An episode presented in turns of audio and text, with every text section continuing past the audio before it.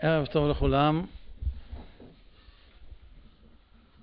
אני רוצה לגעת בנקודה עדינה שהיא עלולה להיראות מאוד פשוטה, אבל היא בכלל לא כזאת, כפי שהיא נשמעת בשמיעה ראשונה. ואנחנו נביא את הנקודה הזאת משני כיוונים שונים לגמרי. שניהם קשורים לנושאים שאנחנו עוסקים בהם בשבועות האלו, משכן וכלי המשכן. נקודה אחת בכלי המשכן גם כן. חזרו להעלות מן האוב את הנושא המדובר ביותר ב... לפחות 80 השנים האחרונות בתחום שבין אלה שמבינים מה זה תורה לאלה שלא רוצים להבין מה זה תורה, הנושא של גיוס לומדי תורה לצבא.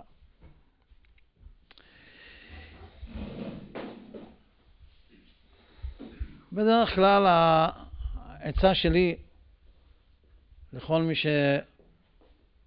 שרוצה ליצור במה, או שמזמינים אותו לבמה כזו או אחרת, זה לא ללכת. משכיל בעת ההיא ידום. לפני שנים ארוכות, חבר כנסת אחד דאז מאוד רצה ללכת לתוכנית טלוויזיה שרצו לעשות בנושא, אבל הוא פחד, אז הוא צלצל אליי שגם אני אבוא. אמרתי לו, אני לא אלך, אתה לא תלך, אף אחד לא ילך, לא תהיה תוכנית. מצלצל אליי אברך אחד מבני ברק. הוא אומר לי, יש לי עליך איום שאתה לא תוכל לעמוד בו. אמרתי לו, את הסוד הזה של איומים שאני לא יכול לעמוד בהם, רק אשתי יודעת.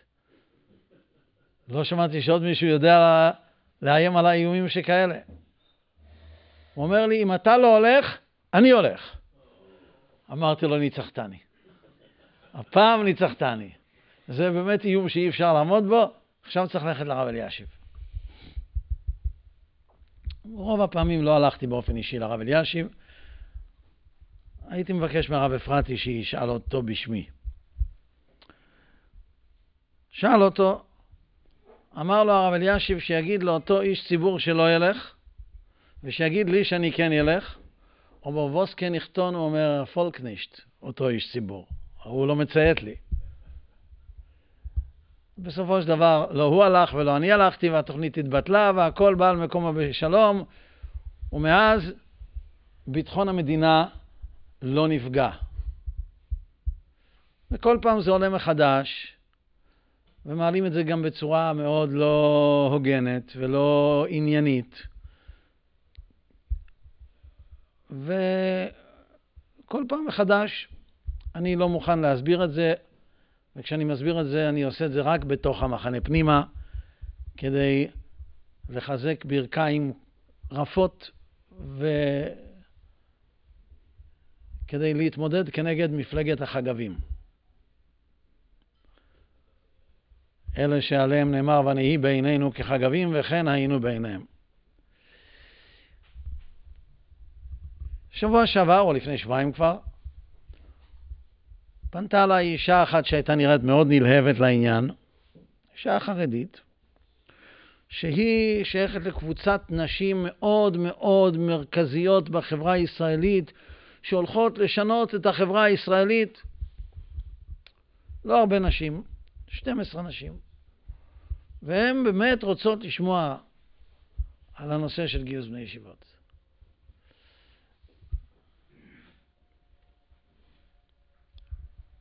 שכנעה, שכנעה, שכנעה. אני אמרתי שאני מוכן לדבר, אבל אני לא בא אליהם. אני מוכן לדבר בזום, ובתנאי שאין שאלות, לא מפריעים לי באמצע. לכל היותר, בסוף הדברים, אם הם לא תבנה כמה דברים, אני מוכן לשמוע שאלות הבהרה. ואמרתי, זה כבשת הרש. לבוא ולתת לי 45 דקות, שעה, ולנצל חצי מהזמן לשמוע את הצד השני, זה גזל כבשת הרש.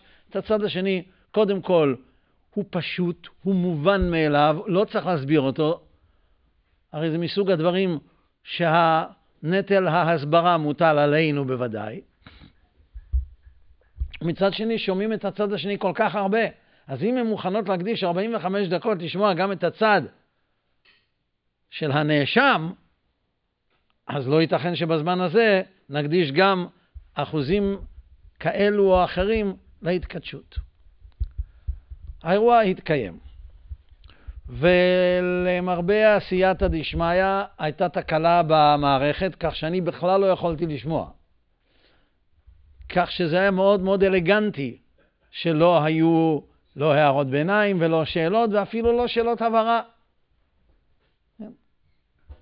אני מאוד אוהב את זה כששומעים אותי ואני לא שומע אותם.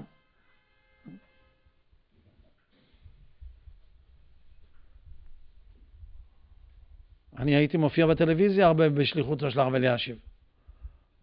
אז אמרתי פעם למישהו שאני לא רואה טלוויזיה, אומר, אם אתה לא רואה, למה אתה מופיע? אמרתי, לא אכפת לי שאתה תראה אותי, אני לא רוצה לראות אותך. בחירה שלך. אתה גם יכול לסגור את הטלוויזיה, לא לראות אותי. הסברתי את הדברים, אני חושב, בצורה מאוד שקולה, כמו ששמעו את זה פה גם כן לא מזמן. ופתחתי ואמרתי שאני מבין שמדובר בציבור ליברלי. ומן הסתם הם שמעו את המשפט שלפי עניות דעתי הוא נשמת הליברליות, אותו משפט שוולטר אמר לרוסו, אני לא מקבל אף מילה שאתה אומר, אבל אני מוכן למות כדי שתוכל לומר. והעמדתי את הדברים כמו שאני מעמיד אותם תמיד, שהוויכוח הוא לא על פועל יוצא ממערכת עקרונות, אלא על העקרונות. וכל עוד שלא יובהרו העקרונות ויתקבלו, אין על מה לדבר. והעקרונות הם שיש אלוקים, ושהתורה היא אמת, ושיש מערכת רוחנית שפועלת בעולם, והתורה אומרת איך להפעיל אותה, כמו שדיברנו על חמשת העקרונות פעמים רבות מספור. ואם בתורה כתוב שכך צריך להיות צורתו של צבא יהודי, ואם בתורה כתוב ש... בתורה כתוב, בתורה שבעל פה, בדברי חכמים, במערכת הזאת יוצא שלימוד תורה הוא חלק בלתי נפרד, הכרחי ויסודי ומרכזי בהגנה, אי אפשר להתווכח אלא אם כן לא מקבלים את היסודות. ואנשים אינטליגנטים יכולים להיכנס לדיון ולומר, אני לא מקבל את היסודות שלך, אבל אני מקבל שאתה יכול לקבל אותם. אני מקבל שאני מבין שאם אתה מקבל אותם, אתה צריך להיות עקבי ולחיות על פיהם. ובמדינה דמוקרטית כל אחד צריך גם להקריב ולוותר לצד השני בדברים שנשמת הצד השני תלויה בהם. זה פשוט ככה. אף אחת לא קיבלה את הדברים שאמרתי. כך נודע לי אחר כך. ברוך אתה הדין אלוהים, משה קוני ודורי. זה יהיה מוגזם אם אני אגיד לכם שהופתעתי, משום ש... גם כשאפשר להגיד על אדם שהוא אין חכם, אבל בהחלט אי אפשר להכחיש את העובדות שהוא בעל ניסיון. ואין אדם עומד על דברי תורה אלא אם כן נכשל בהם תחילה. וכשלאדם אין מספיק אינטליגנציה להבין שהוא נכשל, אז הוא נכשל וחוזר ונכשל וחוזר ונכשל, גם בהתחלה, גם באמצע וגם בסוף. ואני אין ספור פעמים נכשלתי בזה. אז אני יודע שאני נכשל בזה. ואני גם יודע שאני לא אשם. ואני גם לא יודע מי אשם. אבל עכשיו אני חושב שאני רוצה לפצח את החידה הזאת. למה באמת לא מבינים? הרי זה דבר כל כך פשוט. אני אמרתי להם מה שאמר לי אותו קצין גבוה בחיל האוויר, מפקד כנף, שניים, כנף שתיים בזמנו, שזאת הכנף הכי פנסי של חיל האוויר. הוא אמר לי, אני לא מבין מה זה תורה. אני גדלתי בקיבוץ. אבל יש לי בן דוד, שהוא פרופסור לפיזיקה באוניברסיטת בר אילן, הוא שולח את הבנים שלו ללמוד בישיבות, והוא אומר לי שזה נשק.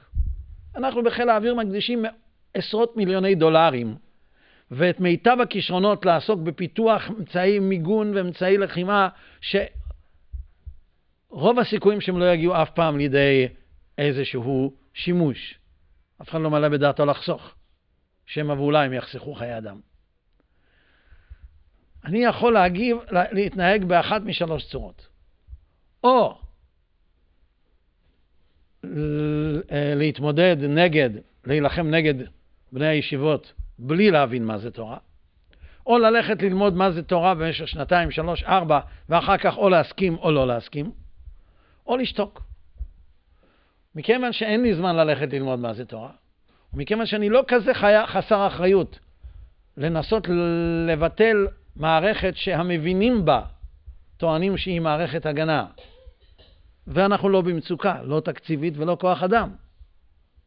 אז אני לא כזה חסר אחריות להילחם נגד זה, לכן במקרה הזה אין לי את זכות השתיקה, אלא את חובת השתיקה. תגידו, מי יכול להתמודד נגד הרעיון הזה? רק מי שלא שמע אותו. ומי עוד לא? פה מגיעה הנקודה שאני רוצה לומר היום. חטא העגל היה ב-17 בתמוז, 40 יום בעוד האש בוערת על ההר. כך אומר הכוזרי. האש לא נעלמה מעיני העם בו' בסיוון. המשיכה לבעור על ההר עוד 40 יום וכולם רואים. זה היה אירוע שנמשך 40 יום לעיני כל העם. ומול האש, עד שהמלך במסיבו נרדי נתן לרחו, חטאו בעגל. 40 יום משה רבינו עולה להר, ו-40 יום משה רבינו עולה לקבל לוחות שניים. וזו כבר הפעם השלישית שהוא עולה 40 יום, כי הפעם הראשונה היה מו' בסיוון עד 17 בתמוז, מ-17 בתמוז עד ראש חודש אלול פעם שנייה, מראש חודש אלול ביום הכיפורים ירד עם לוחות שניים. למחרת יום הכיפורים. מפעילים את כל מערכות האזעקה, בהילות עצומה, צריך לעשות משכן. עד כדי כך הבהילות הייתה גדולה שהיה חשש שמרוב הרגשת הבהילות הם גם יחללו שבת תוך כדי הקמת המשכן, לכן היה צריך להזהיר אותם שהקמת המשכן לא דוחה שבת, למרות שמהקמת המשכן לומדים את כל מלאכות שבת. מה בער? התשובה היא, כתוב, התשובה כתובה בפסוק אולי המפורסם ביותר מפסוקי הקמת המשכן, עשו לי מקדש ושכנתי בתוכם. פה נמצא ההסבר לחטא העגל. ופה נמצא ההסבר מדוע המשכן הוא פתרון וחיסון לבל יקרה דבר דומה בעתיד.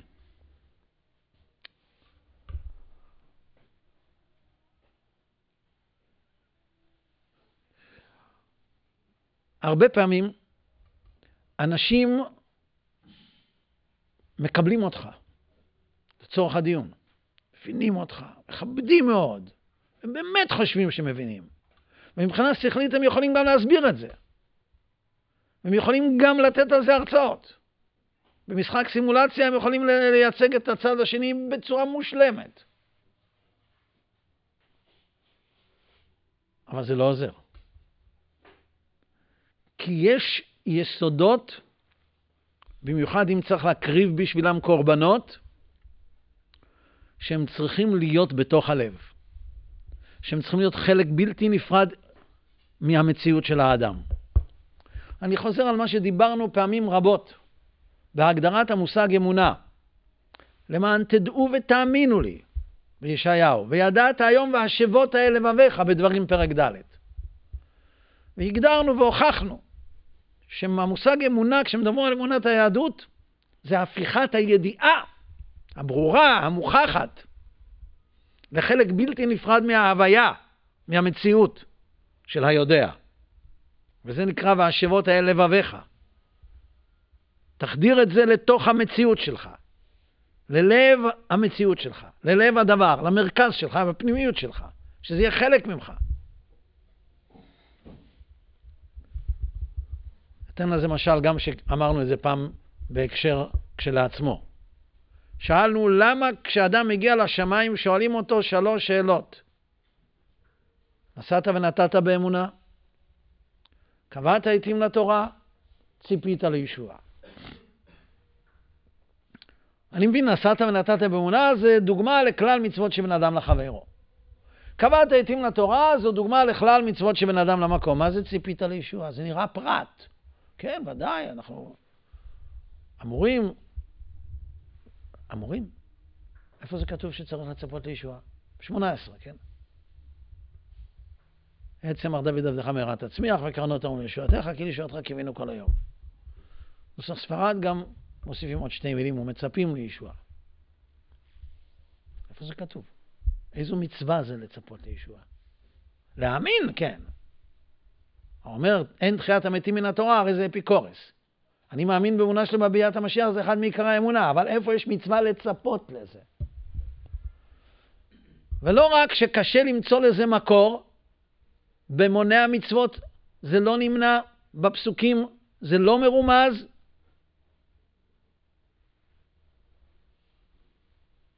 אבל גם אם כן, לכאורה זה פרט.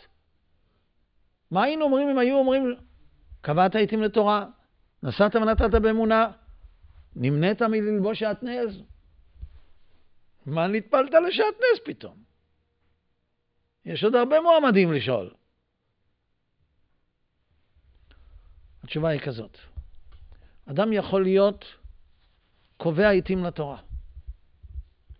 ואדם יכול להיות מושלם בבין אדם לחברו, ולא להיות שם. ולא להיות שם. זה יהיה מן השפה ולחוץ. הוא לא אוהב את הריח של, הריח של, אבק, ריח של שרפה, הוא לא רוצה להישרף בגיהנום, אבל הוא לא באמת שם. מה זה נקרא לצפות? אדם לא יכול להכריח את עצמו לצפות. כשאדם מצפה למשהו זה סימן, סימן שהוא באמת רוצה אותו. הוא לא ישן בלילה כי הוא מצפה לו.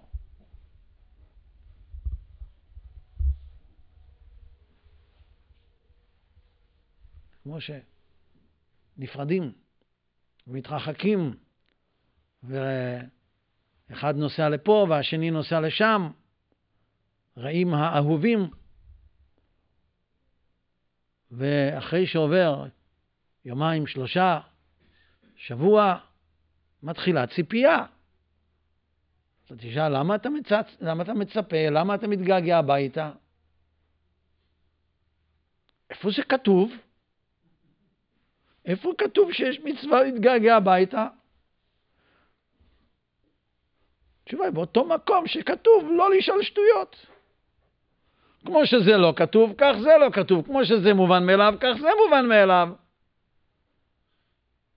אם אדם באמת אדם רוחני, אז הוא מצפה לישועה. ולהפך, אם אדם מצפה לישועה, זה סימן שהוא אדם רוחני. ולכן כששואלים אותו, קבעת עתים לתורה, מצוות שבין אדם למקום. נסעת ונתת באמונה, מצוות שבין אדם לחברו. אבל מה אתה היית? מה היית?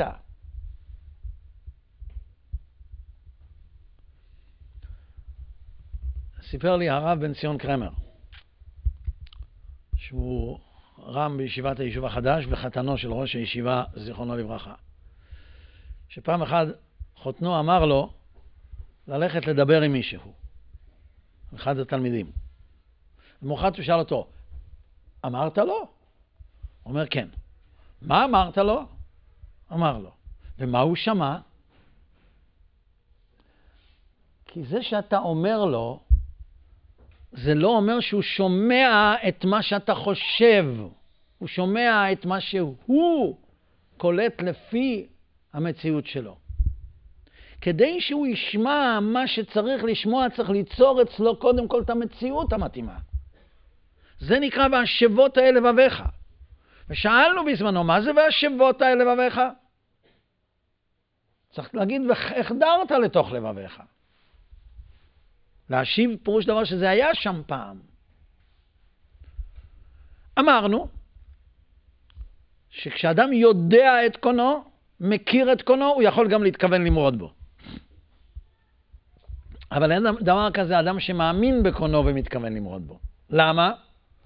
כי המאמין הוא זה שמילא את עצמו מהדבר והפך את הדבר לחלק מעצמו. כמו שרבי אברום אחי הגויין אומר, וכי אפשר שישכח האדם שהוא חי ויתקע סכין בליבו? כך איך אדם יכול להתנתק מן התורה? כמו שאמרו על אה, אחד מהגדולים, אמרו שבא גנב לגנוב, הוא שאל איך יכול להיות, הרי כתוב בתורה לא תגנוב. זה כל כך פשוט לו, שאם כתוב בתורה לא תגנוב, אז אי אפשר לגנוב. כל מילתא, כל מאי דוד רחמנא לא תעביד, יעביד לו מעני. איך אפשר לגנוב? זאת מציאות. מכיוון שבליבו פנימה של כל אדם, איך אומר הרמב"ם? על מכים אותו עד שיאמר רוצה אני. כי הוא באמת רוצה. זה קיים. ומכיוון שזה קיים, רק זה השתקע. והשתכח, אז ברגע שאתה מביא את זה אל הלב, אתה משיב את זה לשם. ואז זה הופך להיות, זה כמו שכתוב, כשיורד גשם מלמעלה, יש טיפות מלמטה ממי תהום שמקבלים אותו. כשאני מוריד את זה מלמעלה, מפסגת הידיעה, יש משהו מתוך התהום של עצמי שמקבל את זה, וזה מתאחד ביחד והופך להיות לחלק בלתי נפרד ממני. אתה לא יכול לבוא ולומר לאדם שמציאות רוחנית אצלו היא לכל היותר קונצרט של בין ארבעים בקרנגי הול, או במידה ואין לו כסף לנסוע לאמריקה, אז בתיאטרון ירושלים. זה הרוחניות המקסימלית שהוא מכיר. ומכיוון שבשביל הרוחניות הזאת הוא לא יהיה מוכן להקריב כלום, היה לי פעם עימות עם איזה פרופסור לפילוסופיה, השם ירחם, זה סכנת נפשות. זה פשוט סכנת נפשות העימותים האלה. למה? אמרתי את זה כבר כמה פעמים. משום שכשאתה נכנס לעימות הזה, חצי שנה לאחר מכן אי אפשר ללכת לרופא, גם אם צריך וגם אם זה פיקוח נפש. כי אדם אומר לעצמו שאם הפרופסורים לרפואה מבינים ברפואה כמו שהפרופסורים לפילוסופיה מבינים בפילוסופיה, אז אנחנו בצרות צרורות. הפרופסור הנכבד לפילוסופיה אומר לי, זה היה פה באיזה, בתל אביב, לא רחוק מפה. הוא אומר לי, זה בזמן שעוד הייתי במשובת נעורים, עוד הלכתי לשטויות האלה. הוא אומר לי, לא רק כבודו שומר שבת, גם אני שומר שבת. כבודו שומר שבת הולך לבית כנסת, אני שומר שבת, עודר בגינה, לא הולך לעבוד בשבת, כאילו שבחיים שלו עבד משהו. גם כן עבד. אמרתי לו, אדוני הפרופסור, יש לו בעיה בהבנת הנשמע. אני לא דיברתי על אדם שמענג עצמו בשבת. לו הייתי מדבר על זה, היית אומר, אתה מענג את עצמך כפי שאתה מתענג, ואני מענג את עצמי בלעבוד בגינה. אני דיברתי על שמירה על השבת. מי זה שומר? זה דומה לילד בסיפור העם ההולנדי, שבאישון לילה שמע, הסתכל דרך החלון, ראה שבחומה שהקימו בין הכפר לבין הים, כדי שהים לא ישטוף את כל הכפר, נבע חור קטן והמים מתחילים לזרזף. הילד הזה יודע שעד הבוקר חומה תיפול וכל הכפר יוצף וכולם ספק אם יישארו בחיים. הוא קופץ בבגד הלילה מן המיטה, דרך החלון, בקור, בגשם, ותוקע את אצבעו לתוך החור.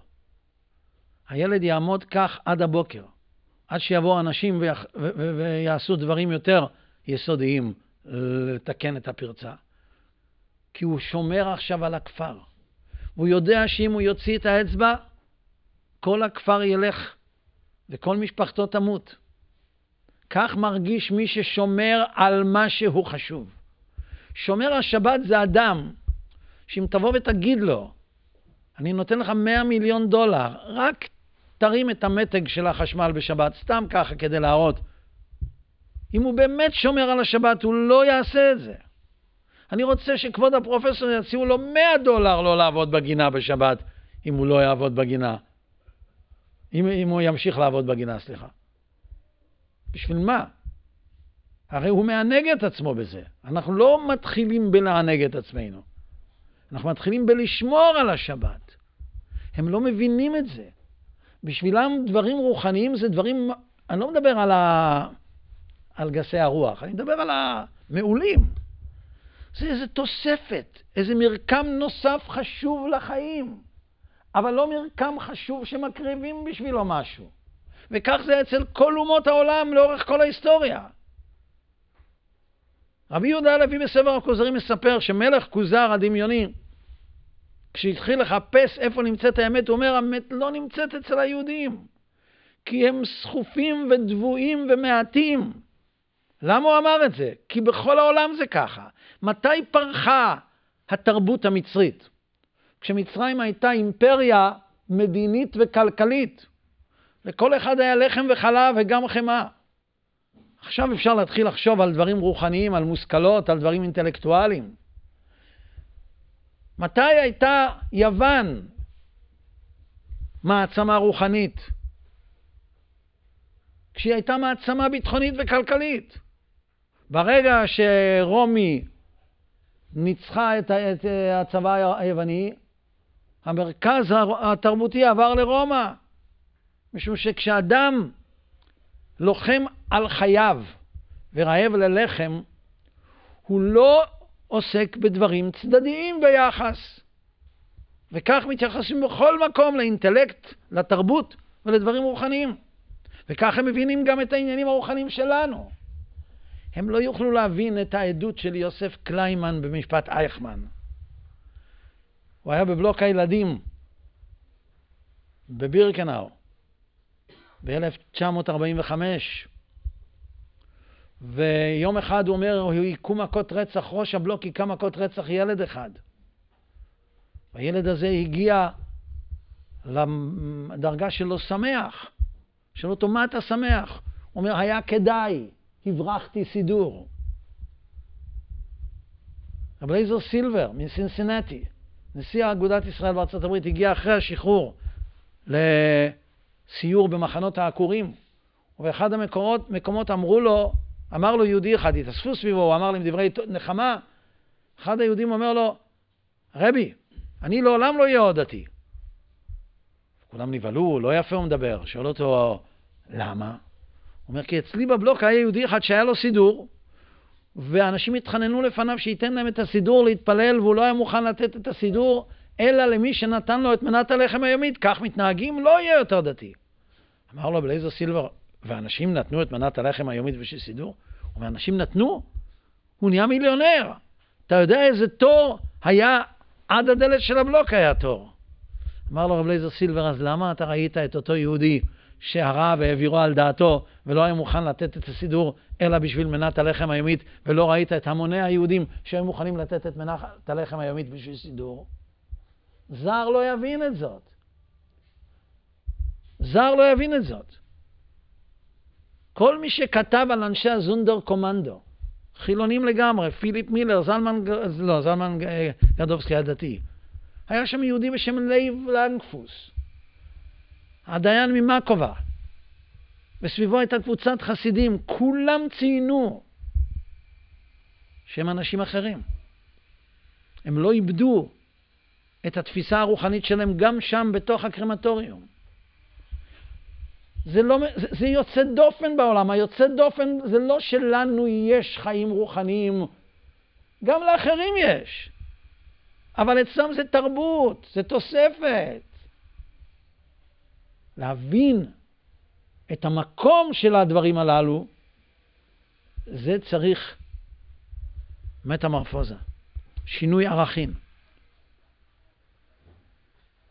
ולכן כשאתה בא לאדם ואתה אומר לו, תשמע, לימוד תורה זה כך וכך, וזה מגן, תורה מגינה ומצלה, שומרי העיר זה לומדי התורה, והוא מאוד מאוד סובלני. הוא מאוד מאוד ליברלי, באמת. אני לא מדבר על, על ה-99.9999999 אחוז שהסובלנות שלהם היא מתבטאת בזה שהם שומעים אה, ערוצי טלוויזיה מסיתים. לא, אני מדבר על ה-0.001% שהם באמת ליברליים. הוא באמת ליברלי. הוא באמת מוכן לתת, הוא באמת מדבר כמו וולטר לרוסו. אבל הוא תופס, למשל כשבאים ואומרים לנו, אנחנו חושבים שלימוד תורה שווה כמו לימוד רפואה. אף אחד לא אומר את זה, כי הם לא חושבים ככה. אבל מי שאומר את זה חושב שהוא כבר צעד צעד. לימוד רפואה זה לכאורה הלימוד הכי חשוב. לך תסביר להם שהם עוד לא התחילו, שהם, שהם בכלל לא בכיוון אפילו. כי לימוד רפואה זה לימוד, הם לומדים, והלימוד הוא אמצעי ל... ולימוד תורה זה מטרה כשלעצמה, לא מבינים את זה.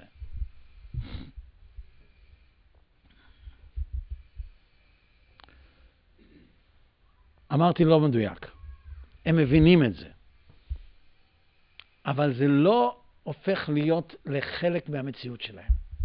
כדי להבין את זה אל נכון, כדי להיות במקום הזה, צריך לטפס על הגבעה הזאת. מי שלא מטפס על הגבעה הזאת ורואה את זה מפה, לא יכול להיות שם. ובשביל לקבל את המשמעויות של זה, צריך באמת להיות שם. צריך באמת להיות שם.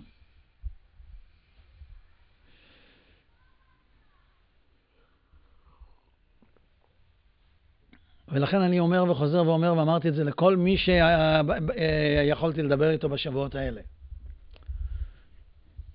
כשמדברים על מה שלא יהיה, את ההתעוררות רוחנית אחרי, אחרי אה, שמחת תורה. אמרתי, זה לא יחזיק מים. השמאל יתפרק. אמרתי, השמאל לא יתפרק, הוא הוריד את הראש לבערך 22 דקות ויחזור וירים אותו. שום דבר לא משתנה. אם לא משנים את הבסיס, שום דבר לא משתנה. מה שצריך לעשות זה להתחיל עם תורה משמיים, תורה שבכתב, תורה שבעל פה, מציאות האלוקים, זהו.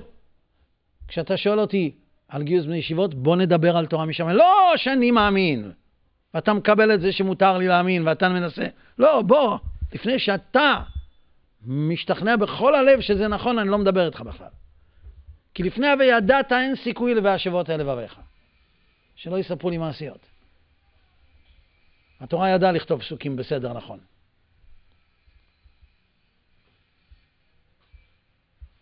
כשאתה שואל אותי על שבת, בוא נדבר על תורה משמיים. כשאתה שואל אותי על גיור כהלכה, בוא נדבר על תורה משמיים. בלי זה אני לא מוכן לדבר על כלום. על כלום. כמה יפה, ישב אצלי פעם אדם לפני המון שנים. אני חושב שזה עוד היה לפני מעמד הר סיני. לא, זה היה אחרי. הוא אומר לי, אני מוכן לקבל שהתורה והמצוות זה טוב. משפחה, ילדים, חינוך, אבל אל תגיד לי שזה אמת. אמרתי לו, טול טובתך ושדי אחיזרא, אל תעשה לי טובות. מצידי אתה לא צריך להגיד שזה טוב בכלל, ואל תשלם מס שפתיים לאף אחד, אבל זאת אמת. אם זה מוצא חן בעיניך או, או לא מוצא חן בעיניך, אם זה כואב לך מאוד, לא אכפת לי. זה אמת. למה אני אומר את זה? לא רק בגלל שזה אמת, אלא בגלל שאני יודע שזה שהוא אומר שזה טוב, זה לא יחזיק מים. מחר הוא לא יגיד ככה. אם משהו יקרה לו. כדי שזה באמת יחזיק מעמד, אני צריך שהוא ידע שזה אמת. ולא סתם ידע שזה אמת בגלל שאני אמרתי לו ולצורך הדיון. יכירו וידעו כל יושבי תבל. מה זה יכירו וידעו? למה לא מספיק וידעו? כי וידעו לא מספיק, צריך גם ויכירו. כמו שאדם מכיר את, את, את, את חברו מדלת אמות. שעה זה זמן שאפשר להגיד קריאת שמע בבוקר. אי אפשר לראות את האור בלי להכיר. אלא מה תגידו, עשיתי את העבודה לבלתי אפשרית? לא אני עשיתי. המציאות היא כזאת. זה באמת בלתי אפשרי. אתה משחית מילים לשווא. ועל זה אומר הרמב"ם בסוף הלכות מעילה בספר הקור... בשורות האחרונות של ספר הקורבנות, של ספר העבודה לפני קורבנות. שכל פעם כשהיו מציקים לדוד המלך בשאלות מהסוג הזה, היה דוד המלך אומר, חוזר לתלמודו ואומר, תפלו עליי שקר זידים, אני בכל לב אצור פקודיך. זה אותו לב של והשבות אל לבביך. שיגידו מה שהם רוצים, זה מה שאמר אברהם אבינו לשטן בדרך לעקדה. אני בכל לב אצור פקודיך. אצלי זה כבר והשבות אל לבביך. לא יעזור לכם מה שתגידו. וכל עוד שאתם לא תהיו פה, אני לא יכול להסביר לכם כלום.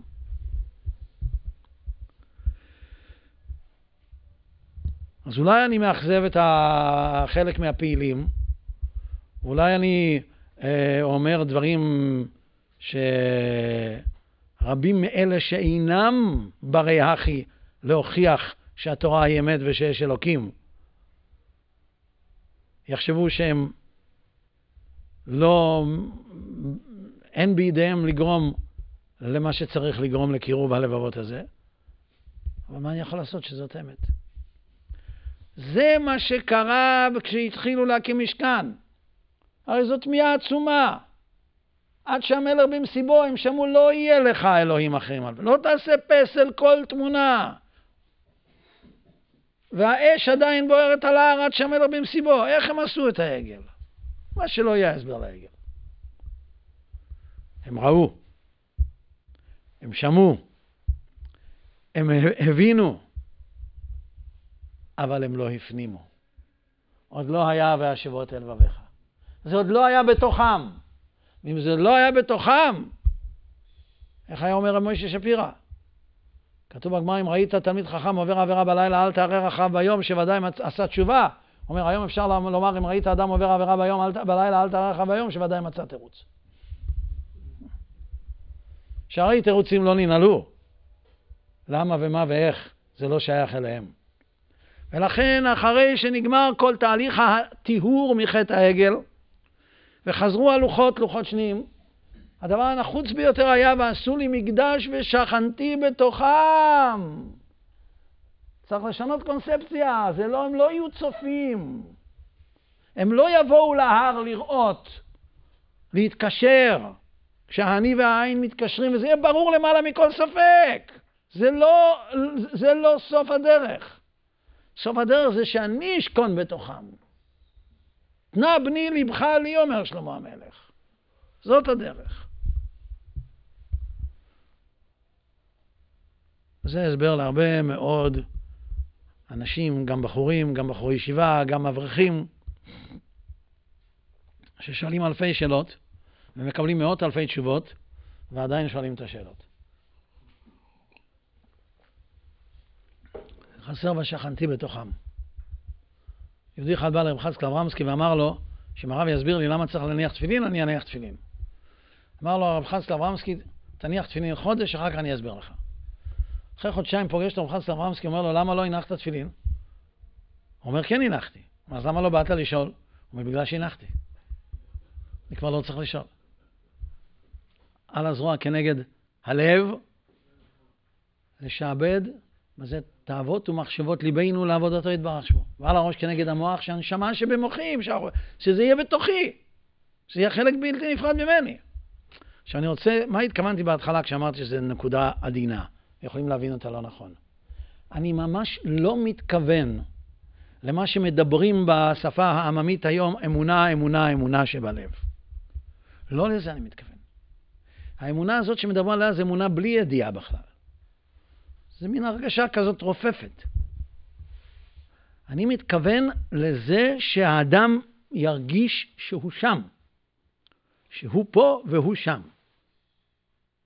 זה לא יכול לבוא בלי הווה ידעת. זה לא יכול היה, ועשו לי מקדש ושכנתי בתוכם לא היה עובד בלי מעמד הר סיני ומתן לוחות ראשונים ושניים. כי זה מתחיל מההכרה. אבל זה לא מספיק.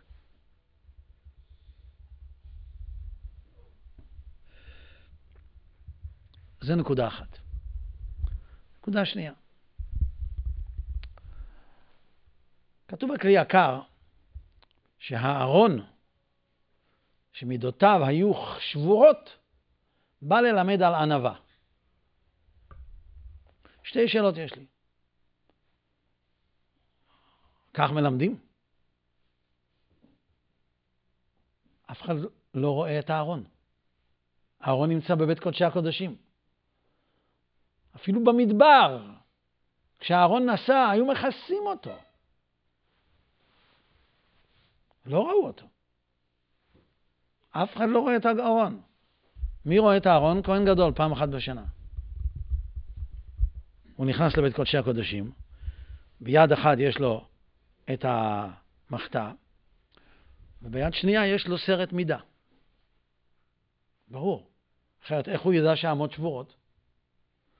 כך מלמדים ענווה, הרי כשאתה מסתכל על הארון אתה לא רואה שהארון, אתה צריך להיות, באמת לעסוק במדידות. כן? אין לו אפילו את המכשיר הזה שמודדי הכבישים יש להם. כן? איך הוא יודע שהאמות שבורות? עוד לא קרה לי אף פעם שאני הערכתי מידה והגעתי למידה המדויקת. יש כאלה שיכולים יותר, אבל זה לא פשוט. כך מלמדים שיעור בענווה, המידה הכי חשובה שיש. מיד אני אסביר את המשפט הזה.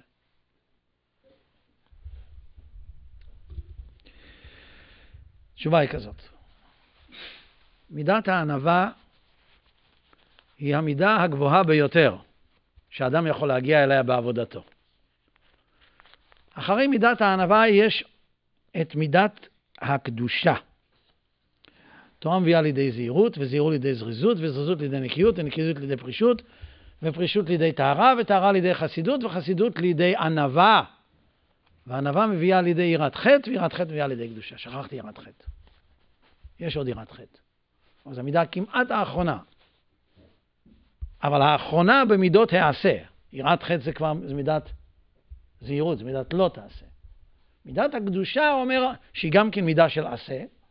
אומר עליה רמח"ל, ומייחד למידת הקדושה, פרק כ"ד, פרק היחיד, המידה שהוא מייחד לה את הדיבור הכי קצר מבין כל המידות, הוא אומר, קדושה זה מידה שתחילתה השתדלות וסופה מתנה.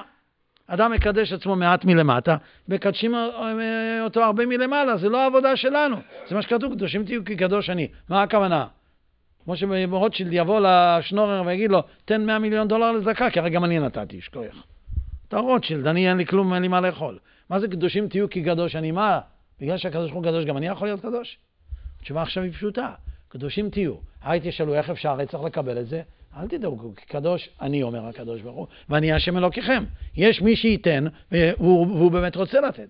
אבל המידה החיובית הכי גבוהה שאפשר להגיע אליה, זה מידת הענווה. אומר רמח"ל, במידת הענווה ככה, הרי כל המידות, קיים בהם הכלל שאחרי המעשים נמשכים הלבבות. יש דרך. איך דרך, מה הדרך להגיע למידת הזריזות, למידת הזהירות? תזדרז. תעשה פעולות של זריזות. אחרי המעשים נמשכים הלבבות. יש ספר שחיבר אותו פרופסור נוירולוג בשם ריצ'רד רסטק, שנקרא המוח, The Brain. ובפרק הזה יש פרק שנקרא Pretend to be happy. בעברית תרגמו את זה בתרגום חופשי, עשה פרצוף שמח. הוא אומר ככה, כמו שכשאדם שמח הפנים שלו מביעות שמחה, אם בן אדם לא שמח, שיעשה הבעה של שמחה וזה ישפיע על הפנימיות. וריצ'רד רסטק לא זכור לי בקורות החיים שלו שהוא למד את ספר החינוך. זה עובד. אחרי המעשים נמשכים הלבבות. זה עובד. ככל שהמידה יותר רחוקה מאיתנו, יותר גבוהה, לכאורה צריך להשתמש יותר בכלים. בא רמח"ל ואומר ככה,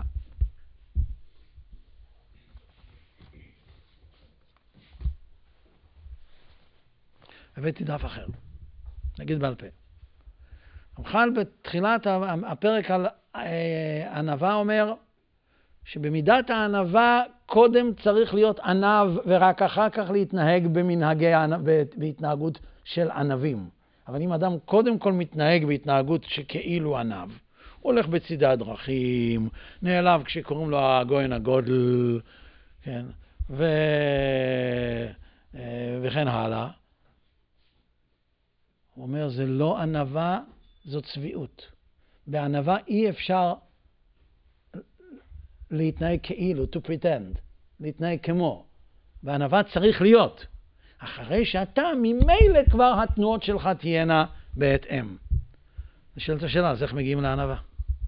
איך מגיעים לענווה אם אתה כלי היחיד, העיקרי לפחות, שבכל המידות שימש אותנו כל כך טוב, שלאחרי המעשים נמשכים הלבבות?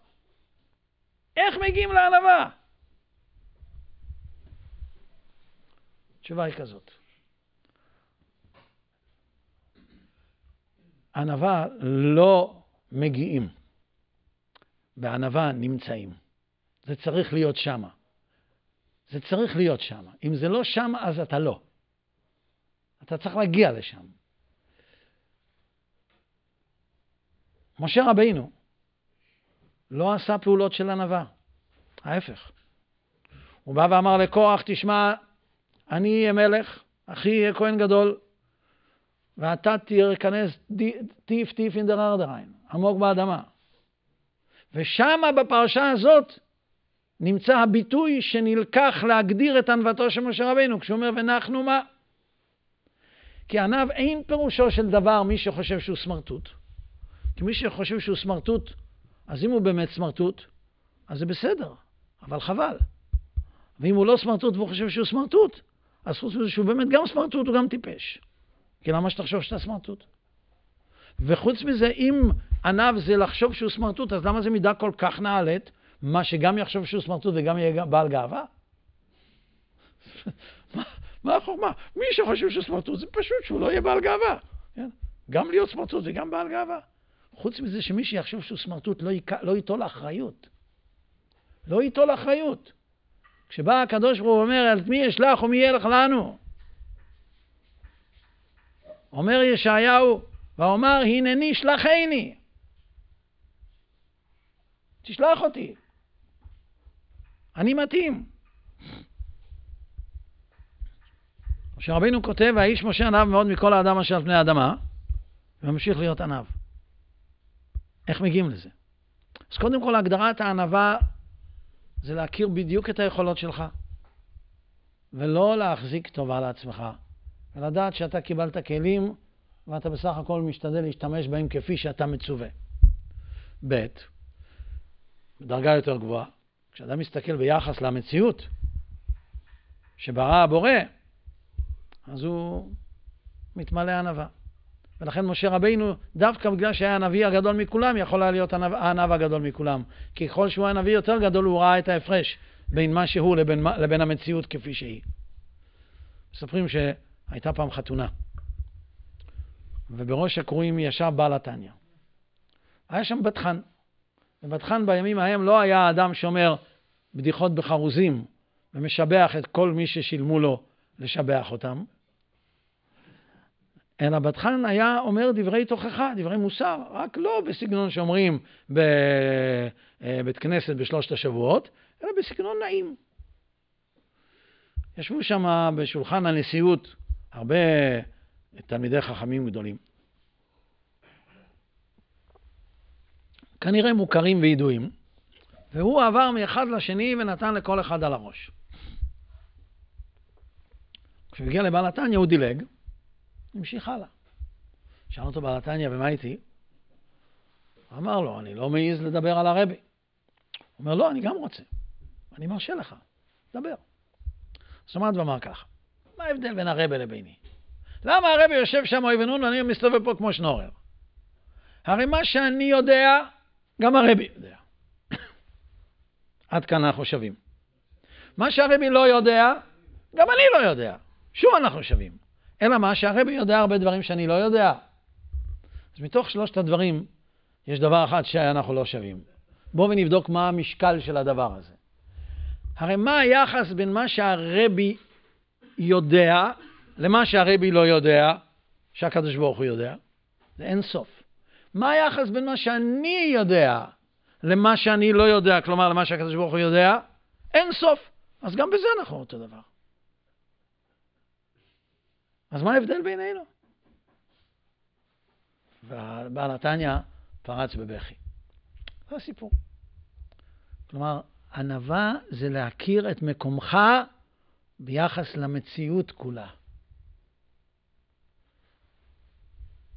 איך מגיעים לענווה הזאת? עכשיו זה פשוט. אם ענווה הייתה להרגיש שאני סמרטוט, אם ענווה הייתה לשכנע את עצמי שאין לי עשר במתמטיקה ועשר באנגלית, אין, כן. אני הייתי מביא להורים שלי את התעודות, הייתי מראה להם את זה הפוך כדי שיחשבו שהכל תשע, כן? אבל נניח, אם ענווה הייתה לא... אבל יש לו עשר במתמטיקה, ויש לו עשר בפיזיקה, והוא חתן, חתן התנ"ך לנוער וחתן התנ"ך למבוגרים, והוא גם כן אה, אה, אלוף העולם בלהגיד מספרים ישר והפוך בעל פה, אז מה, הוא יתכחש לזה? רב חיים קניבסקי לא ידע שהוא יודע את כל התורה כולה, אז למה הוא ענה על שאלות בכלל? בוודאי שהוא ידע. אז ענב, אז איך זה להיות ענב? אם ענב היה להרגיש סמרטוט, אז ודאי שאחרי המעשים היו נמשכים הלבבות. הוא היה עושה כל מיני פעולות שסמרטוטים עושים. ולאט לאט הוא היה מרגיש סמרטוט. ואז מה היה? היינו מפסידים את רב חיים קניאבסקי. היינו מפסידים את, את האדם הזה, והוא עצמו לא היה ממלא את תפקידו בעולם, כי הוא לא היה נוטל אחריות, כי הוא סמרטוט. אבל מכיוון שלא זה הענב, ענב זה להכיר שני דברים שהם אחד, שכל הכלים שיש לו, ושיש לו, הוא קיבל לשם מילוי תפקיד, ואחרי כל מילוי התפקיד ביחס למציאות עצמה של הקדוש ברוך הוא, הוא שום דבר, אז הדרך היא לא אחרי המעשים נמשכים הלבבות. הדרך היא להכיר, שוב, את ה"וידעת היום", את ה"והשבות אל לבביך". זה, זה עשוי להיות גם פשט בפרחה נשמתם כשעמדו במעמד הר סיני, פתאום הם ראו שהם מה הם? שהם שום דבר. לא בגלל הסמרטוט. הסמרטוט השאירו בבית לנקות. אלא בגלל שהם ראו את המציאות כפי שהיא. את המצוי הראשון העליון ואת היחס שלהם אליו. ממילא, אתה לא צריך למדוד את ארון ברית השם. אתה לא צריך לראות אותו. אתה צריך להיות שם. אתה צריך להבין את זה, שהתורה הזאת נקנית בידי מי שמבין שהוא לא שלם. כשאתה נכנס לבית קודשי הקודשים אתה מרגיש את זה. כהן גדול אמור להרגיש את זה, כי אם הוא לא מרגיש את זה הוא לא יוצא משם, הוא יישאר שם. לא צריך לקחת סרט מידה ולמדוד. זה טמון שם. ממילא שני, שתי הנקודות שדיברנו עליהן היום הן נקודה אחת. בדיוק כמו שאתה לא יכול לבוא לאדם ולהגיד לו על כוחה של תורה, אם אין את ה"והשבות האל לבביך". בדיוק כמו שעם ישראל יכול לעמוד במעמד הר סיני ולחטוא בעגל, את ה"ושכנתי בתוכם", כך גם מידת הענווה צריכה, היא פועל יוצא של כל שאר עבודת האדם. עכשיו תראו שהכל כתוב במה שלא כתוב לכאורה מילה אחת שלא כתובה באיגרת הרמב"ן. איגרת הרמב"ן למעשה היא איגרת על ענווה. האיגרת הזאת שלח הרמב"ן מעירו לקטלוניה לבנו על הענווה וציווה בו שיקרנה פעם אחת בשבוע. וילמדו גם אחרים עמו, ויהיה רגיל בו בעל פה, כדי לחנכם בילדותם ביראת שמיים. שמע בני מוסר אביך ואל תיטוש תורת אמך. תתנהג תמיד לדבר כל דבריך בנחת לכל אדם ובכל עת, ובזה תנצל מן הכעס.